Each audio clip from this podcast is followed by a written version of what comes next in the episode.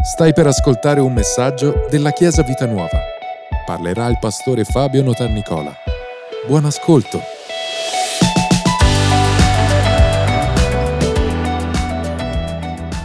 Oggi voglio parlarvi sul tema del discepolato, ma nello specifico sull'ubbidienza. Dite ubbidienza? Ok, siete ubbidienti, fino a qua ci siamo. Eh, è una parola un po' difficile, però è una parola che fa parte del vocabolario del cristiano ed è molto interessante eh, perché mh, mm, Gesù ne ha parlato tanto e perché in realtà ha a che fare con, um, con la radice proprio del, del peccato. Quando l'uomo e la donna, Adamo ed Eva, hanno peccato, hanno peccato perché hanno disubbidito. Disubbidire in origine vuol dire non ascoltare Disubbidire. La parola ubbidienza ha molto a che fare con l'origine, l'origine la radice audire, cioè ascoltare. Quindi eh, Dio dice al popolo di Israele ascolta, perché non è soltanto per ascoltare, per ascoltare per poi mettere in pratica. Ci siamo? In Atti capitolo 9, versetto 34, voglio introdurre un attimo un po' scherzosamente, però vers- questi due versetti mi fanno molto sorridere. Atti 9, versetto 34 dice che Pietro gli disse, sta parlando a Enea, che era una, una persona che era ammalata, paralitico già da otto anni, dice Enea Gesù, il Cristo ti guarisce, alzati e rifatti il letto. A me è straordinaria questa cosa di rifarsi il letto. So che voi siete concentrati sul fatto di essere guarito, ma fa sorridere il fatto che abbia detto rifatti il letto. Cioè, dopo otto anni, chi uno è paralitico, digli alzati e vai a fare un giro, divertiti, vai e torna. No, rifatti il letto. Poi quello che succede subito dopo, tutti gli abitanti di Lida lo videro e si convertirono al Signore. Ora lo so che voi pensate che si convertirono perché hanno visto lui guarito, ma secondo me è perché hanno visto lui rifarsi il letto. Quante mogli si convertirebbero se vedessero il marito una volta che si alza e che si rifà il letto? È straordinario il detto di fare una cosa molto, molto piccola di per sé, però mi fa sorridere il fatto che questo, non si sa per che cosa si sono convertiti, se la, la cosa più strabiliante è stato vedersi alzare, vederlo alzare, o vedere un uomo che dopo otto anni si alza e la prima cosa che fa, si rifà il letto. C'è un libro molto interessante, si intitola proprio Rifatti il letto, ed è un libro particolare, non, è cristiano, però è, molto...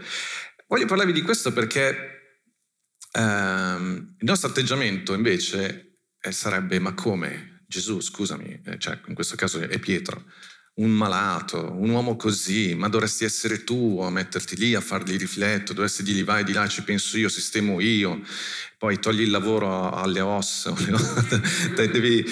ma non è giù, la, ecco la chiesa, il mio microfono è un po' troppo alto qui sul palco, ho paura di urlare, sapete che di solito urlo, quindi abbassatemi un attimo, e quindi ecco la chiesa, il messaggio, ecco, questo è l'esempio, invece di aiutare questo poverino a rifarsi il letto, anzi lo obbligano a rifarsi il letto, la prima cosa che, che fa è rifarsi il letto.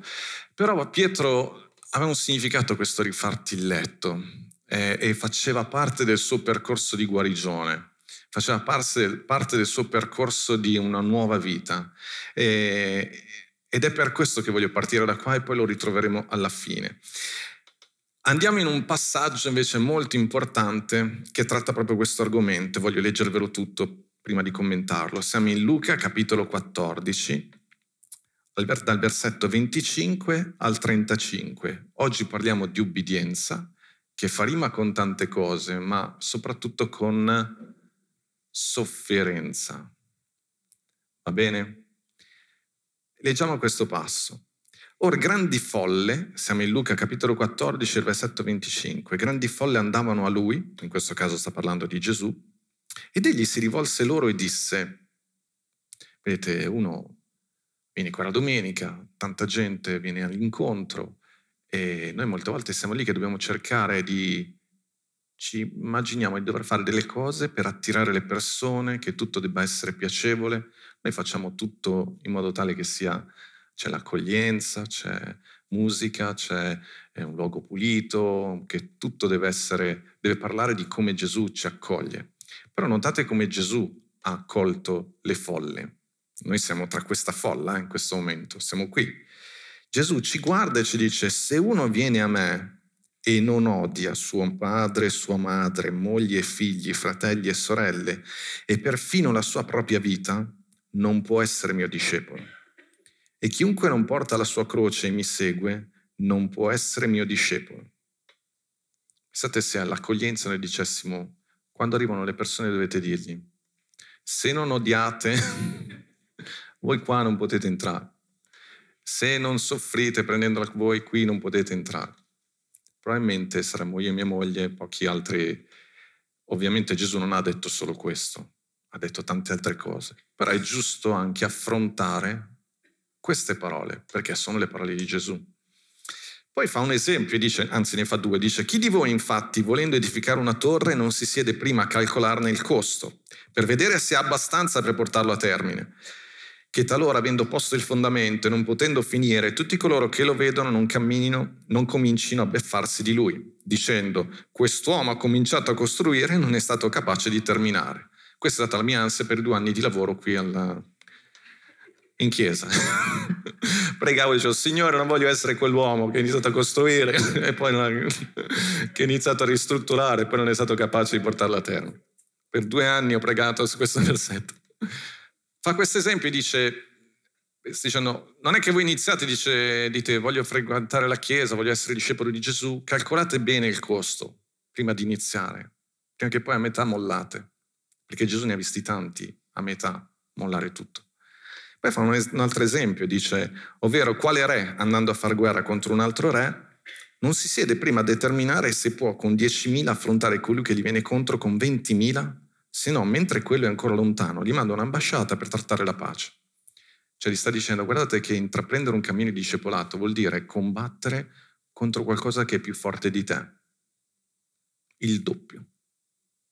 Fai bene i tuoi calcoli se sei disposto ad affrontare questa battaglia.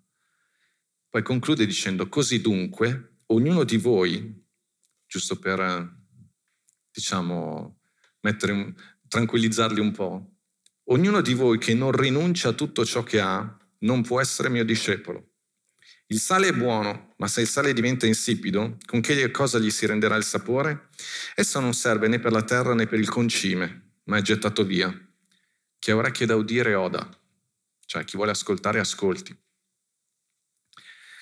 Ora come pastore, come pastori, questi, messa- questi versetti, questi insegnamenti di Gesù, a volte facciamo un po' fatica a trattarli, un po' come trattare il tema delle finanze. Manuel l'ha fatto in maniera egregia, straordinaria. A parte l'olio e la quantità della ricetta un po' particolare, però ci sono questi, queste sono le parole di Gesù. Non possiamo far finta di niente. Gesù ci sta dicendo che Molto, guardate, è molto forte anche questo ultimo paragone. Se voi non siete disposti a rinunciare a tutto quello che avete, se non siete disposti ad abbracciare la croce, eh, a vivere secondo il mio insegnamento, voi siete come, eh, dice, siete come il sale che, che di per sé sarebbe buono, ma diventate insipidi. Non siete buoni né per la terra, per concimare la terra, perché la terra, il sale nella terra rende la terra fertile per tutto un, un meccanismo che non so spiegarvi, ma anche addirittura dice voi non siete eh, buoni neanche per il concime. Cioè, guardate che è, una, che è, una, parola molto pesante, cioè sta dicendo voi rovinate il concime. Cioè, ascoltare era una cosa abbastanza dura. Quindi dobbiamo capire bene cosa sta dicendo. Io ho scelto il Vangelo di Luca perché Luca è quello più tosto sul discepolato. Infatti lo stesso passaggio preso in altri versetti, in altri Vangeli, è un po' diverso. Per esempio Matteo non dice, uh, non usa questa parola così forte se non odiate, ma dice uh, se uno preferisce, se uno ama di più. In Matteo si dice invece di odiare usa la parola chi ama padre e madre più di me. Quindi il senso, il significato di quello odiare, perché Luca stesso sapeva che c'erano i comandamenti ama il tuo prossimo, rispetto onore i tuoi genitori, non sta cancellando tutto quello. Dobbiamo capire il significato. Il senso è, se tu, hai, uh, se tu ami di più, se tu hai una preferenza, se certe cose in, ti impediscono di fare quello che il Signore ti dice di fare, allora avrai un problema, avrai una difficoltà. Il punto è che Luca sta cercando di uh, sfidare la folla e quindi anche noi a dire, ok, come possiamo mettere in pratica l'insegnamento di Gesù nella nostra quotidianità? Perché il nostro rischio è sempre quello di dire, bello quello che il pastore insegna, bello quello che diciamo in chiesa, però sai, la mia vita è così, però sai, domani vado al lavoro, al lavoro e quindi cerchiamo un compromesso al ribasso. Invece Gesù ti sta sfidando e sta dicendo, sei disposto a mettere in pratica realmente ciò nel cui credi? Sei disposto a farlo nonostante tutto costi quel che costi? Sei disposto a non abbassare l'asticella quando sei nel mondo, quando sei davvero lì dove potresti essere sfidato? Sei disposto nella tua vita a, a, fare la volontà del Signore sempre e nonostante tutto?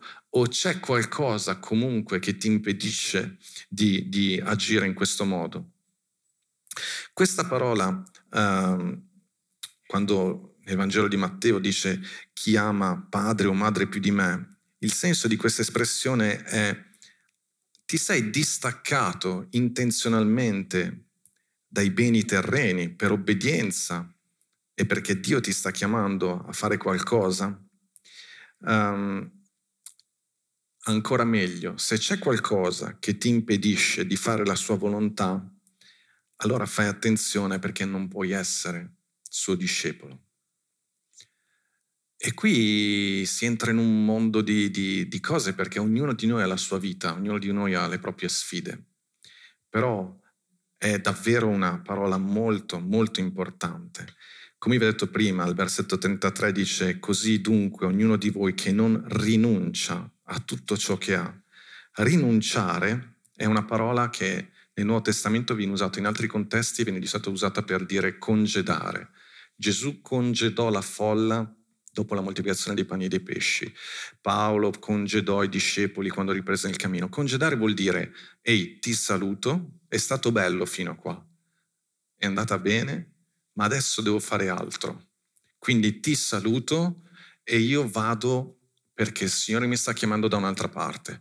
Paolo o Pietro spesso hanno dovuto salutare i fratelli di chiese che loro avevano fondato, dove loro erano stati di grande benedizione, stavano bene, era un bel posto, però Dio stava chiamando loro, lo Spirito ti stava chiamando da un'altra parte, quindi ha detto non è qualcosa di negativo, capite? Non stiamo parlando solo del peccato, di cose del genere, quello diamo per scontato, ma sta dicendo congedare, ok, fino a qui è andata bene, era quello che il Signore mi ha chiesto di fare, però ti devo salutare perché devo entrare in qualcos'altro. C'è sofferenza nel lasciare, però è quella sofferenza necessaria perché devo andare in un luogo dove il Signore mi sta portando, c'è un qualcosa di nuovo nel quale devo entrare.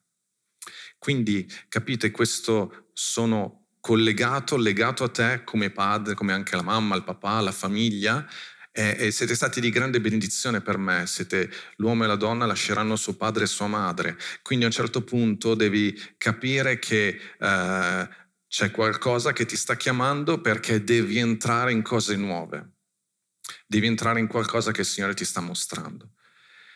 E questo passaggio non, si, non è sempre facile, non è sempre eh, senza difficoltà.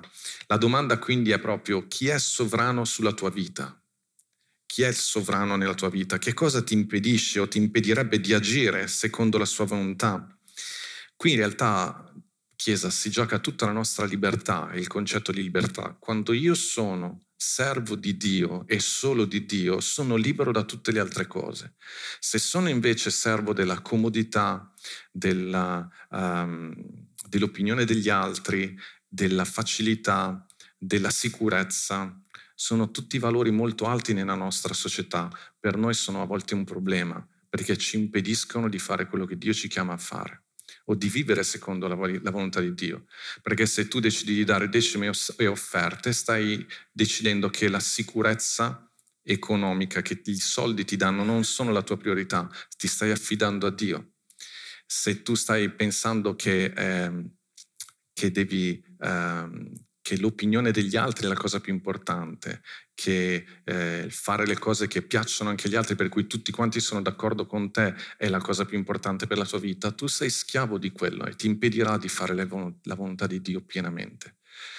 E adesso vedremo anche altre cose molto importanti. Quindi non ce ne rendiamo conto, ma qui ha a che fare proprio con la nostra libertà. Ebrei capitolo 12, versetto 1 e 2 dicono, anche noi dunque, essendo circondati da un così gran numero di testimoni, è interessante perché in greco testimoni la parola è marturos, che vuol dire dal quale deriva il nostro termine martiri. Quindi in realtà potremmo anche tradurlo, forzando un po' il testo, proprio per farci comprendere Qui dice, essendo circondati da così tanti martiri, perché a quei tempi era così, uomini e donne che per seguire il Signore hanno dato la loro vita, proprio la loro vita. E per la maggior parte di noi il nostro modo di pensare oggi, eh, forse diremmo, ma ne valsa la pena morire per il Signore? I nostri fratelli e le nostre sorelle pensavano di sì. Hanno detto sì, obbedire al Signore vale più che salvarsi la vita e hanno visto morire i loro figli, le loro figlie, le loro mogli. E dice, essendo così circondati da un così gran numero di testimoni, deposto ogni peso e il peccato che sta sempre attorno allettandoci, corriamo con perseveranza la gara che c'è posta davanti. Mi piace questa parola perché dice, vi ricordate l'inizio del percorso di discepolato? Vi dicevo che una delle cose che dobbiamo fare è liberarci dai pesi che ci impediscono di correre la nostra corsa. Ancora qui ritroviamo questa parola, dice deposto, congedato ogni peso. Ogni peso vuol dire tutte quelle cose che ci siamo autoimposti, autoafflitti, autocaricati addosso e che ci impediscono di realizzare il piano di Dio. Eh, molte volte il nostro tempo, la nostra vita è piena di cose che abbiamo scelto noi, ma che poi alla fine ci impediscono di fare quello che vogliamo fare eh, e che sentiamo nel nostro cuore di dover fare. Uh, sono cose a volte anche banali, a volte molto quotidiane, ma noi dobbiamo essere bravi a riconoscere quelle cose e a lasciarle, congedarle. Vedete che qui dice lasciando deposto ogni peso e il peccato. Il peso in questo caso non è il peccato. Il peso sono cose anche lecite, ma che occupano così tanto la tua vita che ti impediscono di correre liberamente. Quando a me capita spesso di viaggiare, una delle cose che si cerca di fare quando si viaggia è di essere il più leggeri possibili, perché portarsi dietro pesi inutili è inutile, costa e ti affatica. E quindi quando parti ci pensi, dici, ma questa cosa ce l'ho veramente bisogno? Se sei un uomo dici cinque giorni, beh, quattro mutande, no, sto scherzando, cinque giorni, cinque mutande, ok? E, però il computer veramente ce l'ha bisogno? Tanto lo fa mia moglie la valigia, non è un problema. E, ehm, io ti faccio il letto. E, eh, Alice, tu non devi dire niente di quello che succede a casa. Quindi, ci ragioni, non datele il microfono, mai. Quando predicherà per la prima volta farò firmare un contratto che nessun aneddoto fino alla mia morte, dopo potrai quindi uh, deposto ogni peso e il peccato che ci sta sempre attorno allettandoci. Un'altra traduzione le Pauline dicono eh, che ci, ci, fanno guerra, proprio che ci, eh, ci assediano. Eh, il peccato è intorno a noi, ci assedia, tu devi essere determinato, ma proprio molto determinato a, ad affrontarlo, perché altrimenti non correrai una gara per vincere, e dice tenendo gli occhi su Gesù, autore e compitore della nostra fede, il quale per la gioia che gli era posta davanti, soffrì la croce disprezzando il vituperio e si è posto a sedere alla destra del trono di Dio. Ovviamente potremmo dire tante cose su questo versetto, ma interessa sottolineare in questo momento l'inizio e la fine, quando dice deposto e poi soffrì la croce. Gesù, che è colui che noi seguiamo, il nostro maestro, vi ricordate, seguire, imparare e trasmettere. Gesù è colui che ha lasciato, deposto tutto ciò che gli, gli, avrebbe impedito di eseguire la volontà di Dio. Ha lasciato la posizione del cielo, ha preso la, la, il corpo, cioè l'incarnazione, ha, ha, ha, si è umiliato, Filippesi ce lo spiega molto bene, fino a diventare servo e ha sofferto. La vita di Gesù è stata comunque una vita segnata dalla sofferenza da questo punto di vista. Sofferenza perché davanti a lui c'era la croce, sofferenza perché ha dovuto sempre lottare contro tutto, è stato provato in ogni cosa. E noi stiamo seguendo lui, noi assolutamente siamo suoi discepoli. Deporre eh, è usato appunto anche per deporre le vesti, deporre tutto il Nuovo Testamento usa questa parola per dire deporre la vecchia vita, il vecchio uomo, per abbracciare il nuovo uomo. Il punto è che Gesù dice non puoi essere mio discepolo se non sei pronto a fare tutto questo. Ma non basta.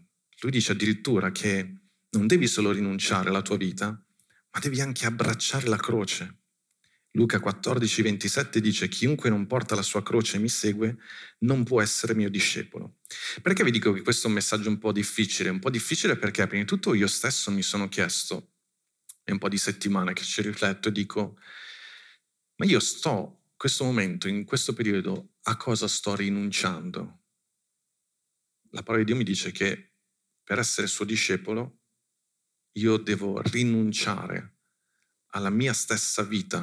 Alla mia stessa vita vuol dire al mio stesso ego, al mio stesso uh, egoismo, quello, quello che io voglio, quello che io voglio. Che cosa sto rinunciando per poter seguire Gesù?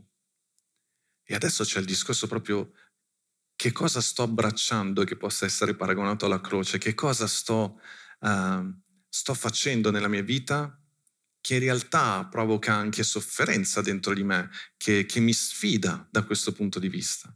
Ho una vita molto comoda. ricordate chi c'è stato la settimana scorsa, domenica pomeriggio, abbiamo fatto un incontro uh, speciale per, uh, con, un, con, un, ospite. Uh, era per chi è in servizio nella Chiesa. Lui a un certo punto ha parlato, ha fatto l'esempio del ciclista per un po' di tempo e Lorenzo se lo ricorda bene perché traduceva, è andato a ripassarsi tutti i termini del ciclismo. Però lui ha detto, non esiste, ascoltatemi bene, ha detto, non esiste un ciclista che non conosca la sofferenza. Ricordate questo esempio? Non esiste un ciclista che non conosca la sofferenza. Mi ha fatto riflettere molto questo, perché Gesù ci, ci sta dicendo, non esiste un cristiano, mio discepolo, che non conosca la sofferenza.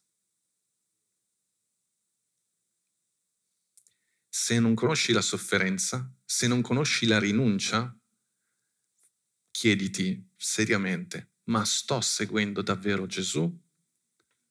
O sto semplicemente andando in chiesa perché mi trovo bene, perché l'accoglienza è accogliente, perché in certo modo Gesù ci fa del bene, ci guarisce, ci libera, però il discorso è un ciclista non è un ciclista se non conosce la sofferenza. Perché? Perché se vuoi andare in bicicletta e fare certe cose, conosci la sofferenza.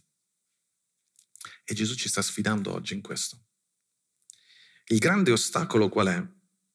Il grande ostacolo è che eh, noi viviamo in una cultura, in una società eh, che fuggiamo, che fugge sempre la sofferenza. Assolutamente. Se una relazione inizia a essere difficile e provoca sofferenza, non siamo molto disposti a lottare per quella relazione, anche se siamo sposati. La via più breve, più facile, qual è? Divorzio. È possibile, si può fare, divorziamo. La via più breve per quanto riguarda la gestione dei nostri soldi, qual è? Tenere tutto per noi. È difficile.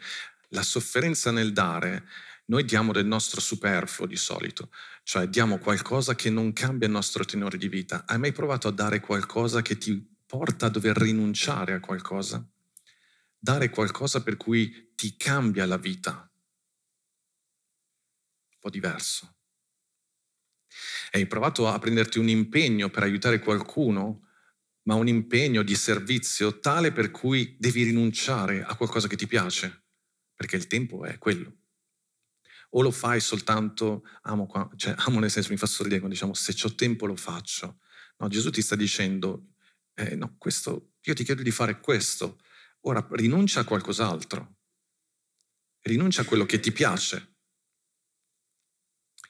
Eh, cosa ti impedisce di venire alla preghiera in chiesa? Secondo me come, come, pastore, ma anche come... Io da quando sono nato di nuovo, avevo 15 anni, penso di aver mai, mai, mai saltato la preghiera. E eh, spesso mi dicono, è per questo che sei diventato pastore. No, ma dovrebbe essere perché la preghiera è il mio tempo di comunione con la Chiesa, con il corpo di Cristo. Certo che venire in chiesa a volte mi ha portato il fatto di non poter vedere la partita, perché? Perché ma proprio di mercoledì, quando la mia prima chiesa faceva un incontro al mercoledì, le coppe erano solo al mercoledì a quei tempi e non ho mai visto nessuna parte, mai no, però insomma. E, no, il mercoledì avevamo il discepolato in realtà, la preghiera il venerdì. E, ehm, tu dici, vabbè, ma la, la, la partita, per un ragazzo di 16 anni, 17 anni, 18 anni, comunque era piccole cose, era rifarsi il letto, a Enea non gli è stato chiesto di ristrutturare la casa, rifarsi il letto. Capite che ognuno parte dalle proprie... da dove sei. Ora lo vedremo, se no mi, mi, perdo l'ordine delle, delle cose. Um, noi non siamo... Noi, Gesù non ha mai detto che sarebbe... Lui ci ha promesso vita abbondante, ma non ci ha mai detto che il percorso da qua a raggiungere la vita abbondante sarebbe stato facile. È per questo che te lo dice subito. Ti dice, guarda, non voglio ingannarti. Uh, sapete, molte volte noi firmiamo dei contratti e poi devi andare a vedere, sai, le clausole, piccole piccole. Con Gesù credo che molti quanti, molti, molte persone uh, non leggono neanche quelle cose che sono molto evidenti. Cioè Gesù qua non è che è nascosto questa cosa, non è che è scritta in una noticina, proprio te lo dice chiaramente. Oh, guarda che questa, la cosa qua funziona, però te lo dico, devi rinunciare a tutto quello che hai. Cioè, non che devi dare via subito tutto, ma sei pronto, man mano che andremo avanti nel nostro cammino, a dirmi di sì anche quando ti costerà qualcosina? Vi ricordate che fin dall'inizio vi ho detto del discepolato, ho detto è una disciplina, si inizia dalle piccole cose e piano piano si cresce. Quando Gesù ha parlato di sofferenza con Pietro e gli ha detto a un certo punto, sai, il figlio dell'uomo dovrà essere eh, dato in mano dei giudei, verrà, verrà crocifisso, Pietro così gli ha detto, no, no, no, no, no, non accadrà mai questa cosa, tu non soffrirai così, tu sei il Signore, tu non, non, non ti accadrà questa cosa. Perché Pietro ha detto così immediatamente? Beh, perché Pietro ha detto, tu sei il mio Signore, io seguo te, se soffrirai tu, dovrò soffrire anch'io. Non è questo il tipo di regno che noi vogliamo. Noi vogliamo un regno dove tu sei sovrano e dove vinciamo su ogni cosa, battiamo ogni nemico e non abbiamo nessun timore, nessuna paura, nessuna sofferenza. Invece Gesù gli ha fatto capire, no, no, guarda che il trono, la vittoria è proprio al di là di questa sofferenza, al di là di questo sacrificio. Parliamo di sofferenza proprio nel senso di sacrificio. Quanto sei disposto a sacrificare te stesso in vista di questo obiettivo che Dio mette davanti a te? C'è una frase di un libro che mi ha colpito che dice finché non possiamo parlare di modi significativi in cui ci siamo sacrificati seguendo Gesù, dovremmo essere cauti nel descrivere noi stessi come suoi seguaci. Il sacrificio di sé deve essere il marchio di chi segue colui che ha sacrificato tutto ciò che aveva per noi. Sicuramente per i nostri primi fratelli era così. Dobbiamo chiederci ogni tanto, la comodità della mia vita è la cosa più importante o sono disposto a un po' di scomodità pur di seguire Gesù? E vi ricordate che ha fatto quell'esempio della torre ha detto fate bene i vostri calcoli. Gesù è molto pragmatico, prima di fare una scelta fai attenzione. Però eh, c'è sempre un discorso, un, una, un, a volte si discute no? tra pastori, tra leader, si dice vabbè ma eh, alla fine se le persone non vengono all'incontro della preghiera o al discepolato, cosa bisogna fare? Bisogna mettere delle regole, bisogna imporre, bisogna eh, pure siamo in questo mondo, come, come, dovrebbero essere le leggi, allora dobbiamo togliere la legge, vietare il divorzio, di vietare... Noi siamo qua, cioè queste sono cose che, che scegli. Eh, Gesù non ha mai imposto niente a nessuno, capite? Lui sta proponendo un modo di vivere per poter entrare nella sua pienezza, in quello che è il suo pensiero, quello che lui sta per, che, quello che lui è in grado di poterti dare, ma sempre messo in davanti la parolina se, se. Non ha mai imposto niente a nessuno. C'è addirittura un giovane che ha detto di no. Uh, sembra strano, dice, ma devi incontrare Gesù. Questo, questo qua l'ha incontrato Gesù e gli ha detto di no. È il giovane ricco. Vi ricordate? Gesù, fissandolo nel volto, dice Marco 10, versetto 21, l'amò. Ma Chiesa, ma voi vi rendete conto di... Io a volte mi leggo questi versetti proprio per consolarmi, per dire ok, se non... Neanche Gesù ce l'ha fatta con tutti, quindi non possiamo farcela neanche noi. Dice che Gesù, fissandolo nel volto, la moglie disse, una cosa ti manca, va, vendi tutto quello che hai e dallo ai poveri e avrai un tesoro nel cielo. Poi vieni. Dice, vabbè, ho già fatto tanto, ho dato via tutto, questo è un uomo ricco. Magari lo dice a me, dice, vabbè, do via furgone. Questo è un uomo ricco. Arriva alla casa piena di olio, piena di, di cose. Gli dice, vai, vendi tutto, poi vieni. Basta, è finita qui. No, prendi la tua croce e seguimi il dare via le cose. Perché? Di cosa sta parlando? Di cosa, cosa voglio sottolineare con questo aspetto? La motivazione dell'ubbidienza, da dove nasce? Come posso spingervi ad ubbidire al Signore? Io non posso costringervi a ubbidire.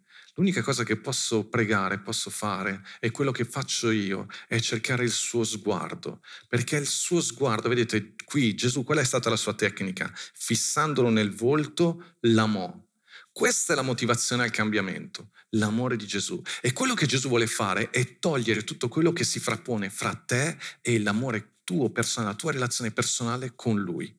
Tutto quello parlando, di cui stiamo parlando, di rinuncia, di eh, togliere, è perché Gesù vuole avere una relazione d'amore con te, profondamente con te, ed è si arrabbia quando c'è qualcosa che si frappone fra te e Lui, fra il suo amore e la tua persona, fra quello che Lui ha preparato per te e quello che tu puoi ricevere. Fra questa è proprio una relazione d'amore come tra marito e moglie. Spesso il Signore viene paragonato a un marito eh, e, e la, la Chiesa è la sua sposa e quindi ciò di cui sta parlando è che Dio ti ama così tanto che proprio non vuole che ci sia nulla che si frapponga fra te e Lui. Di questo stiamo parlando. Ma questa cosa è una cosa molto personale. Infatti qui dice che proprio fissandolo nel volto la moglie disse una cosa ti manca. E come sapete questo uomo, questo ragazzo se ne andò. Non lo fece. Perché? Perché preferiva, vi ricordate, se tu preferisci, se tu ami di più quello che tu hai, tue, i tuoi beni, la tua posizione sociale, il, la, la tua condizione sociale rispetto a quello che Gesù ti chiede, rispetto a Gesù, allora non, non, non riuscirai ad obbedire, non riuscirai a seguirlo. Discepolato significa dedizione personale e appassionata per una persona, il nostro Signore Gesù. Lui non ci chiede una dedizione totale a principi, ma alla sua persona. Un, un autore dice essere discepoli di Gesù significa essere suo schiavo d'amore. Sembra una parola dura, ma è proprio così. Suo schiavo d'amore. Giovanni 14, versetto 15 dice, se mi amate, osservate i miei comandamenti. Se mi amate, c'è ancora il se e tutto nasce dalla nostra relazione personale con Lui. Se mi amate, è facile osservare i miei comandamenti, ti viene immediato farlo, non è un problema. E allora uno dice, beh, ma se allora non mi viene di obbedire, cosa devo fare? Coltiva la tua relazione con Lui, cerca il suo cuore, cerca di comprendere, di capire e di vivere il suo amore. Il frutto dell'ubbidienza, ehm, il frutto dell'ubbidienza è straordinario. Um, perché mentre ubbidisci realizzi tua, il tuo destino, realizzi quello che Dio ha preparato per te. La mia vita personale, quando tu ubbidisci, stai permettendo a Dio di intervenire nella tua vita e dimostrare la sua potenza nella tua vita. Dietro ogni piccolo atto di ubbidienza ci sono miracoli straordinari. Dietro l'essersi rifatti il letto c'era una guarigione. Dietro il fatto che Dio magari ti chiede una sera di andare a, da qualcuno a pregare con lui e rinunci a qualcosa, ci può essere un miracolo straordinario. Dietro il fatto che Dio ti chiede, mette nel tuo cuore il desiderio di svegliarti al mattino, di leggere la parola e di pregare, ci può essere il cambiamento della tua vita, il successo della tua vita. Dietro piccoli cambiamenti, dietro piccoli atti di ubbidienza, c'è la benedizione di Dio. Il Getsemani, il luogo dove Gesù ha deciso di ubbidire al Signore, vuol dire proprio il luogo del torchio, vuol dire il luogo dell'unzione, lì dove nasce l'unzione. E nella nostra ubbidienza, nel nostro abbassare noi stessi nei confronti di Dio, che nasce la potenza di Dio. Nell'ubbidienza c'è qualcosa di straordinario e di eccezionale. In quel momento tu stai chiedendo, invitando Dio a entrare nella tua vita. Um, molte volte noi queste cose non le vediamo immediatamente. Quando saremo in cielo, quando uh, incontreremo fratelli e sorelle, solo lì ci renderemo conto di quante volte piccoli nostri atti hanno fatto la differenza, piccole nostre azioni di ubbidienza hanno fatto la differenza nella vita delle persone. Ci vuole fede per questo, ci vuole fiducia, chiaro, ma è quello che il Signore ci chiama a fare. E, ehm, seguire Gesù, voglio leggere questo passo in, in, in Marco capitolo 8.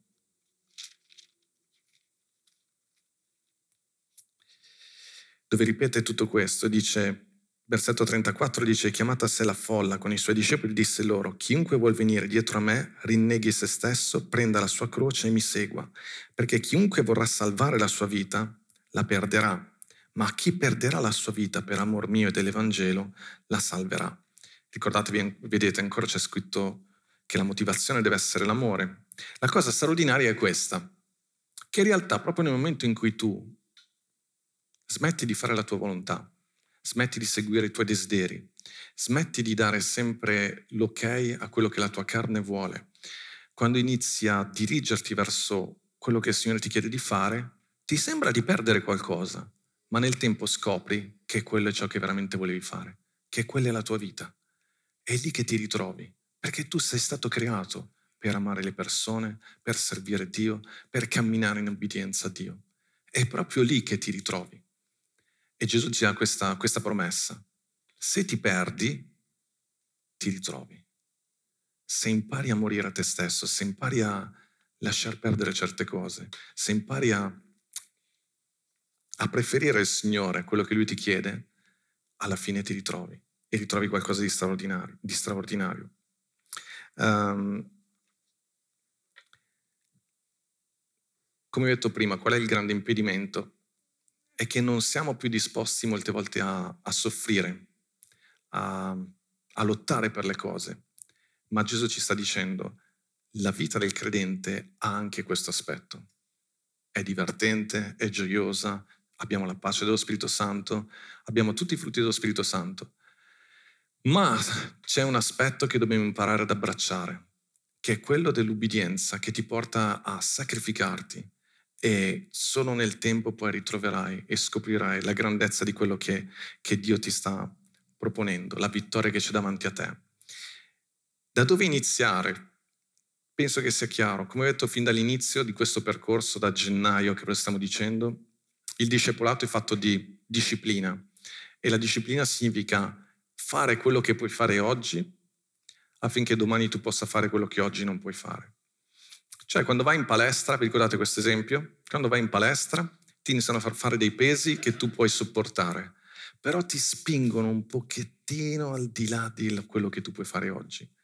Ti devi stancare un attimo, devi, devi soffrire un po' affinché i tuoi muscoli si sviluppino. Perché finché rimani in quello che sai fare, in quello che puoi fare, non si sviluppa nulla. Ma al massimo puoi mantenerti in forma. Ma se vuoi svilupparti, allora devi fare un pochettino di più. Quindi cosa vuol dire? Parti dalle piccole cose. Inizia a fare quello che puoi fare oggi. Gesù non ti sta chiedendo, vedete, con il giovane ricco era stata una terapia d'urto perché era un caso estremo, ma con noi è, è diverso, nel, generalmente, non con noi, diciamo, nella vita normale, nello sviluppo normale, non è così. Vedete, Gesù stesso ha dato la sua vita dopo tre anni di ministero. Pietro all'inizio non sarebbe stato disponibile a morire per la croce, a morire per Gesù. Poi è cresciuto, ha iniziato a seguire Gesù, ha iniziato a capire certe cose, a mettere in pratica certe cose. Poi ha visto Gesù morire e risorgere, poi è stato riempito di Spirito Santo, poi ha dato la sua vita per il ministero, fino a che un giorno lui stesso ha dato la sua vita ed è morto sulla croce. E fin giorno, addirittura lui, la tradizione dice che ha chiesto di non essere crocifisso come il Signore Gesù perché non si reputava degno del Signore, quindi è stato crocifisso a testa in giù. Ma probabilmente il primo giorno che Gesù l'ha incontrato non sarebbe stato disposto a tale sacrificio. Ognuno di noi si trova una, a un livello diverso nel suo cammino col Signore. Io non so che cosa il Signore ti chiederà da, di fare oggi o domani, però ti chiedo con tutto il cuore, fidati, guarda il suo sguardo, guarda quanto ti ama, lasciati conquistare dal suo amore. E vedrai che arriverai a fare delle cose che oggi ti sembra impossibile, ma vivrai una gloria, vivrai una, una vittoria nella tua vita che oggi ti sembrano irraggiungibili. Quando noi vediamo le persone che hanno successo sia nel mondo sportivo, ma anche, sapete, in realtà non c'è nulla di nobile che noi possiamo conquistare che non necessiti sacrificio.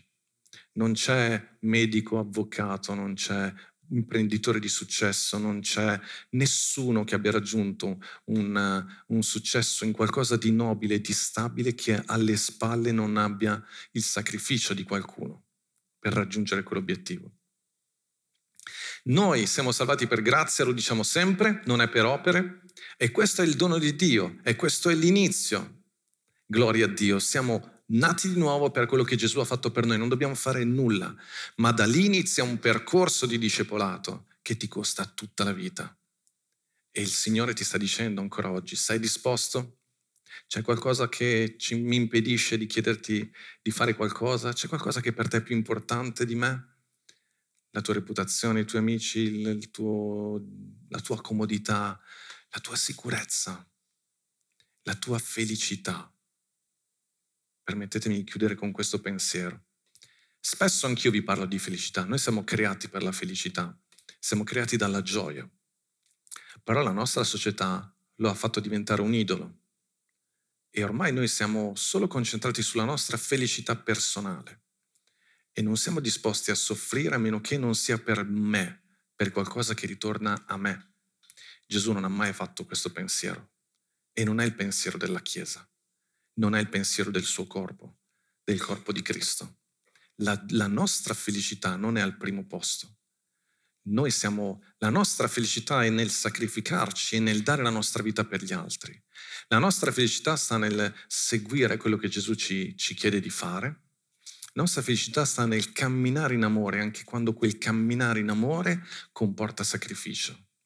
La nostra felicità sta nell'essere testimone di Gesù e di quello che lui ci ha insegnato, costi quel che costi.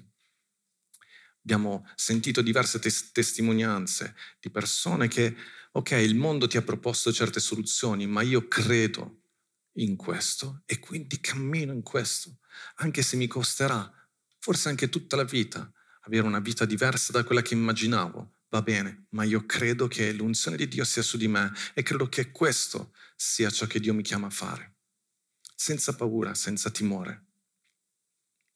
Vi ripeto, siamo abituati a mollare troppo presto.